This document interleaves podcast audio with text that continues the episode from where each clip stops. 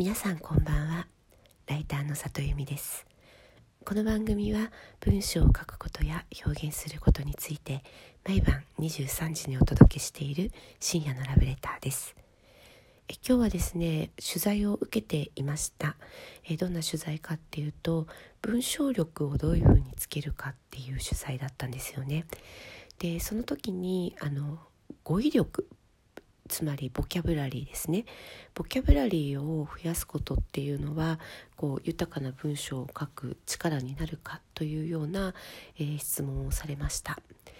でもちろん、えー、小学生中学生の時に、えー、語彙力を増やして語彙を増やしていくっていうことはすごく大事なことですし、まあ、その時期に、えっと、言葉をいっぱい手に入れると表現の幅が広がるので、それってそのまま、えー、思考の幅が広がることにもつながるのではないかなと思ったりします。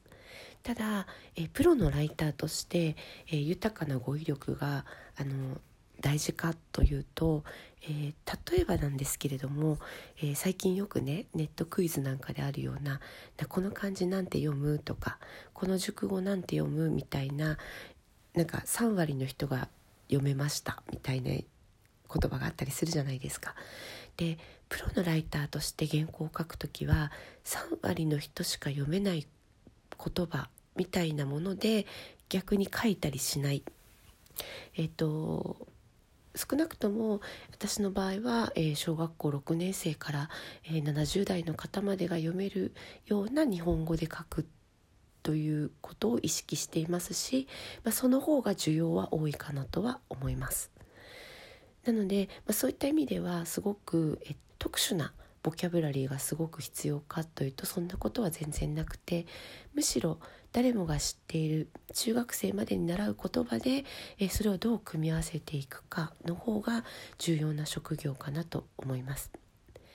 で実際にね原稿を書いていると、えっと、こうきらびやかなねいろんな語彙を知っているよりもですね大事なのって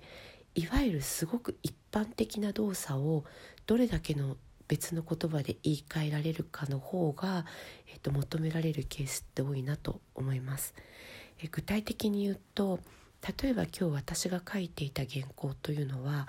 A さんと B さんが、えー、ずっと繰り返し会話をしているっていう原稿だったんですよ。でそういう時に必要になってくる力っていうのは話すという言葉をどれだけ別の言葉で言い換えられるかってことになるんですよ。何々と話した何々と言った何々と尋ねた何々と質問した何々と答えた何々と伝えたみたいな感じですね、まあ、つまり、えっと、英語のトークにあたる言葉を、えっと、どれだけ類義語を使って表現できるかということが実は原稿を書くときに大事だったりします。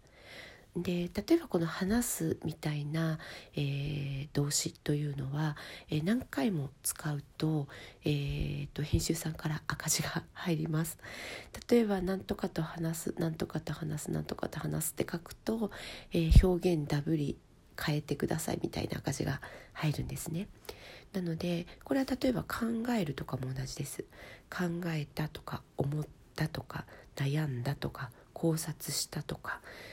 えー、思考したとか、えー、そういう言葉で言い換えすることによって、うん、表現のダブりをできるだけ減らしていくっていうことをよくやっています。なので、えー、みんなが知らないボキャブラリーを増やすというよりはみんなが知っている言葉で、えー、類義語を置き換えていけるっていうことの方が実はあの日常的な仕事の中では大事だったりするかなと思います。まあ、大事というより、えー、常に求められているスキルかなというふうに思います。今度ぜひ原稿を読むときにそんなことも気にして読んでみていただけたらと思います。えーと今日も来てくださってありがとうございました。えー、あと今日ね、えっと、質問とお便りもたくさんいただいてるんですけれどもまたいつかまとめてご紹介できたらと思っています。ライターの里由美でした。皆さんおやすみなさい。